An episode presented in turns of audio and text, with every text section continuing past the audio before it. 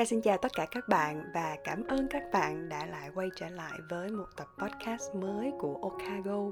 À, Kha không biết các bạn có khỏe không bởi vì cũng khá là lâu rồi Kha mới có dịp ngồi xuống để được trò chuyện cùng với các bạn. Trước khi đi vào chủ đề chính thì như thường lệ cho Kha được gửi lời cảm ơn đến một vài bạn đã để lại lời nhắn cho mình ở trong một bình luận. Đó là bạn có nickname AABB Huy, bạn TPP Hùng đã cùng có một lời động viên cho Kha vì giọng của mình có phần nào giúp các bạn cảm thấy yên bình hơn. Mà Kha biết chắc là đôi lúc nó cũng hơi buồn ngủ một chút xíu nữa, đúng không? một bạn khác có nickname là gì Kha cũng không có đọc được nữa. Nhưng mà chắc có thể bởi vì bạn muốn để ẩn danh mà chỉ gõ đại khá một vài ký tự. Bạn hỏi facebook của chị là gì để follow. Em có thể follow trang okago nha. Rồi đi vào chủ đề chính của ngày hôm nay, cho phép kha được gửi đến các bạn một chiếc email với nội dung rất là dài. Nên kha nghĩ là mình chỉ cần tóm tắt và đọc phần chính của lá thư này thôi. Bạn đang đi làm, nhưng bạn cảm thấy mình thua kém bạn bè cùng trang lứa và cả đồng nghiệp nữa. Và có một câu như sau làm cho kha thật sự muốn dành thời gian để chia sẻ hôm nay.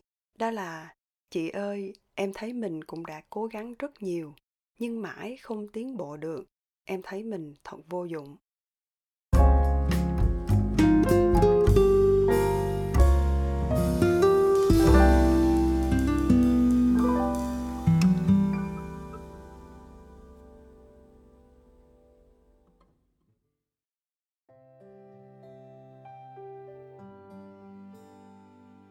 Kha nghĩ câu chuyện của bạn đã gửi lá thư này đến mình.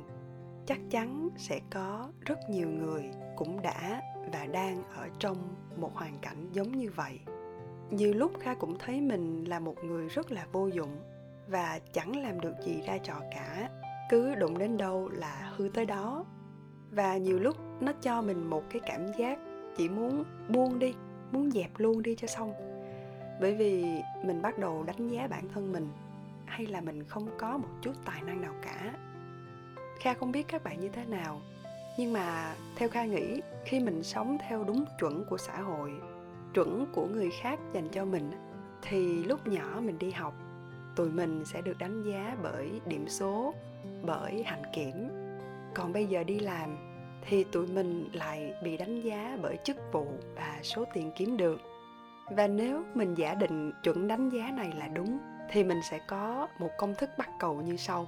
Đó là nếu khi nhỏ mình học giỏi, lớn lên chắc chắn mình phải kiếm được nhiều tiền. Tuy nhiên, hai điều này nó chẳng có liên quan gì đến nhau cả các bạn ạ. À. theo kha là như vậy. Lấy một điển hình của chính mình. Lúc còn nhỏ, kha không nói là mình học rất giỏi, nhưng theo số điểm và hạnh kiểm thì cũng được xếp vào loại con ngoan trò giỏi. Và tất nhiên sẽ có một vài trường hợp ở trong lớp sẽ được học sinh khá. Tuy nhiên, ngay tại thời điểm bây giờ, nếu bắt mình phải so sánh về chức vụ và số tiền kiếm được của bản thân mình và các bạn học sinh khá ngày ấy trong cùng lớp, thì khá sách dép chạy theo không kịp các bạn ạ. À. các bạn ấy rất là giỏi. Bây giờ có người mở công ty riêng, có người điều hành doanh nghiệp nhỏ có, lớn có và vô số những thành công vậy thì lúc này, thành công sau quãng đường đi học, nó không còn quyết định bởi điểm số mà chúng ta có được lúc còn bé nữa. Vậy nên nếu bây giờ các bạn cảm thấy mình vô dụng vì mình bị ám ảnh, mình đã từng học không giỏi, thì điều đó hoàn toàn không đúng. Mà khá nghĩ nếu mình cứ tiếp tục làm, tiếp tục cố gắng, thì dù mình có vô dụng như thế nào đi chăng nữa, cũng sẽ có việc mình làm được và làm tốt nữa là đằng khác vậy thì điểm mấu chốt ở đây đó chính là sự rèn luyện. Thực ra nếu bây giờ mình cứ cảm thấy xấu hổ vì thua kém bạn bè, cái suy nghĩ đó nó cũng không giúp mình giỏi lên được. Mà mình cũng biết một điều rằng suy nghĩ nó sẽ không có thay đổi được gì cả. Nhưng mình vẫn cứ muốn suy nghĩ thôi, lạ ha. Mình suy nghĩ một chút cũng không sao đâu. Miễn là mình phải làm được hai điều.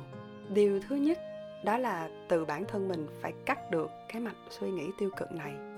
Nghĩa là mình đừng có mê man và đắm chìm vào suy nghĩ làm cho mình trở nên tiêu cực quá lâu. Khoảng 30 phút một tiếng là mình thấy tự kỷ lắm rồi đó.